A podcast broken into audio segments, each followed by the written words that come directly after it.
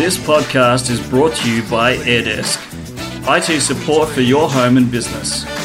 To give your business a help desk, visit airdesk.online or search AirDesk support. Hello and welcome to the Tech Authority podcast.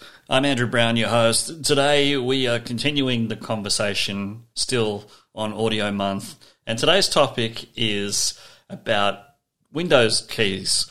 Now, these keys are usually the same license files that you will get when you purchase a copy of Windows, whether it's a copy of Windows 10, Windows 11, maybe it's an Office 365 subscription, maybe it's an Office subscription for the standalone version of Office 2019, for example. These keys are widely available and they're hard to find usually. Um, they come with the product if you purchase it directly from Microsoft or if you purchase it from a retail shop.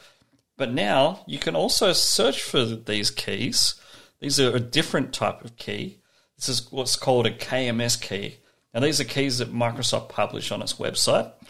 Um, very well known to most technical people in the IT world, but you can search for them through ChatGPT as well. Now, we suggest that if you are going to get a copy of Windows or Office or whatever, we recommend that you buy a legit copy um, because these keys won't activate the product. They'll allow you to use it, but if you go through some issues with support or whatever, and you need support from Microsoft, if they can see that the key is not a legitimate key, then you'll probably not get the support that you'll need. Um, so my suggestion is get yourself a proper copy. Don't get a freebie. Thanks for listening. We'll be back tomorrow with another podcast episode. Bye for now.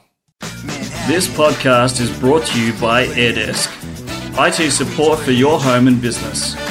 To give your business a help desk, visit airdesk.online or search AirDesk support.